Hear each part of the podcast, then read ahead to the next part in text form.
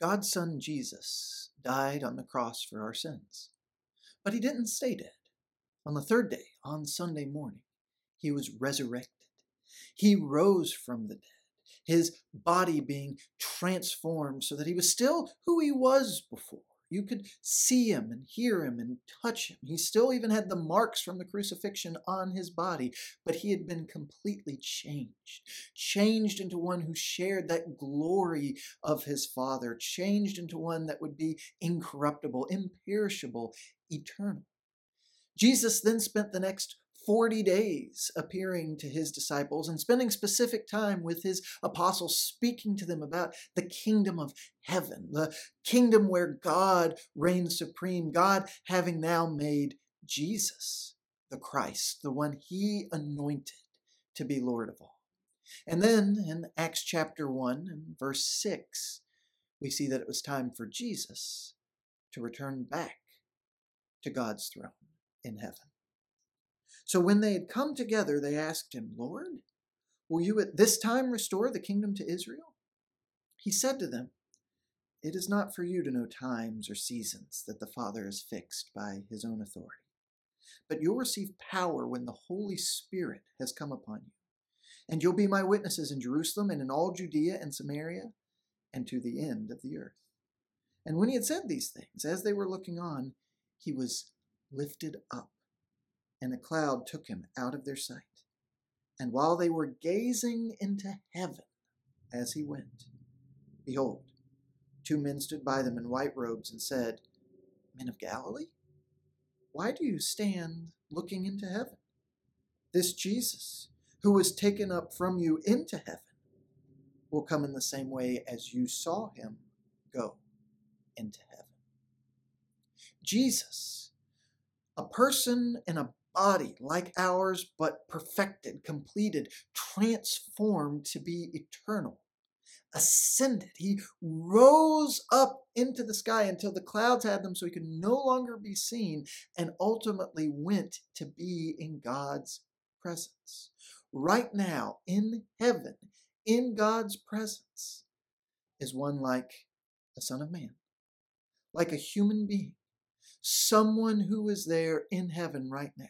And that sight of their friend, their teacher, their Lord Jesus ascending into heaven mesmerized his followers as they left just gazing into heaven, watching where he went, until those two men in white, who we would understand to be angels, told them, "Don't just stand there gawking, because Jesus is going to come back."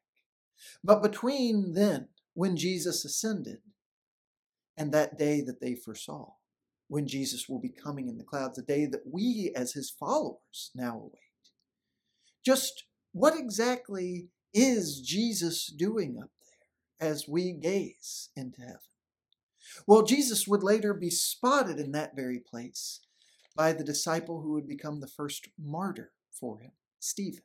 In Acts chapter 7, in verses 55 through 56, as Stephen is about to be stoned for his faith that Jesus is God's Son, the Christ, we read, "But he, full of the Holy Spirit, gazed into heaven and saw the glory of God and Jesus standing at the right hand of God. And he said, 'Behold, I see the heavens opened and the Son of Man standing at the right hand of God.'" When Jesus ascended into heaven, he ascended there to reign.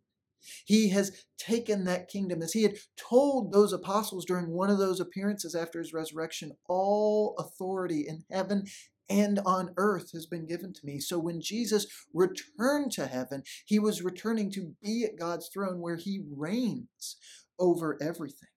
The Apostle Paul, who had actually been present the day that Stephen gave his life for Christ as part of the mob that was clamoring for Stephen's death, when he would later see the risen Jesus, he would eventually go on to become one of Jesus's greatest witnesses. And in the New Testament letter to the Ephesians, in chapter 1, verses 20 through 23, he described what Jesus is doing in this way. when he says that he worked in Christ when he raised him from the dead and seated him at his right hand in the heavenly places, far above all rule and authority and power and dominion, and above every name that is named, not only in this age, but also in the one to come. And he put all things under his feet and gave him his head over all things to the church, which is his body, the fullness of him who fills all in all. What is Jesus doing in heaven? He's reigning over everything in those heavenly places where God is, over everything presently here on the earth. And as members of the church, followers of Jesus, parts of his body, we are the people that are actively living under that reign right now. Because the power brokers in this world, the people who are comfortable with the world as it is and use it to their own advantage, they don't acknowledge the reign of Jesus. But as members of the church, as parts of his body, we do. We recognize him as the head over all. We believe that because he rose from the dead, he's the one God anointed to be king. And while he is in heaven now, he is reigning there. And we want to submit to that reign. We want to submit to that reign in our thoughts, in our actions, in our words, in our feelings. We want to submit to that reign in our lives as families, as workers or employers, as neighbors and members of the community, and certainly as members of the church, because we believe when we gaze into heaven, Jesus is there reigning.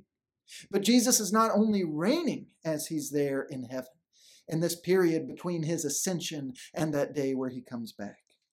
He's also serving as our priest, making intercession on our behalf, because even as people who claim him as Lord and want him to reign, we still sin. We still fall short. That's why the New Testament letter of 1 John in chapter 2 and verse 1 gives us the reassurance, "My little children, I am writing these things to you so that you may not sin. But if anyone does sin, we have an advocate with the Father, Jesus Christ, the righteous." And then over in the New Testament letter of Hebrews, in chapter 9, verses 23 through 24, the Hebrews writer says, "Thus it was necessary for the copies of the heavenly things to be purified with these rites, but the heavenly things themselves with better sacrifices than these.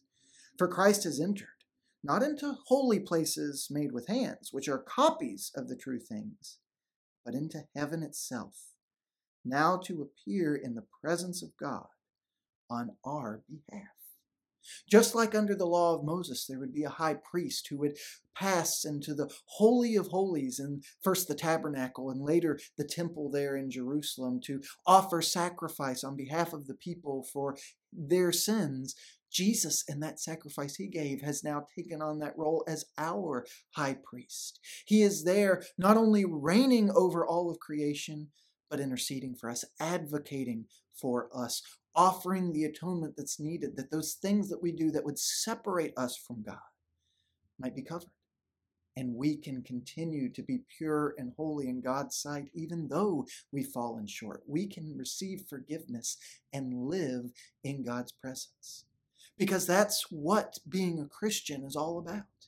As we live with the assurance that Jesus reigns in heaven, as we live with the assurance that he is our advocate, that through him our sins are forgiven, we get to experience God's presence now while we wait for Jesus to come from heaven to at last bring a total end to sin and to death, so that God can fill all in all, so that we can all be in his presence forever.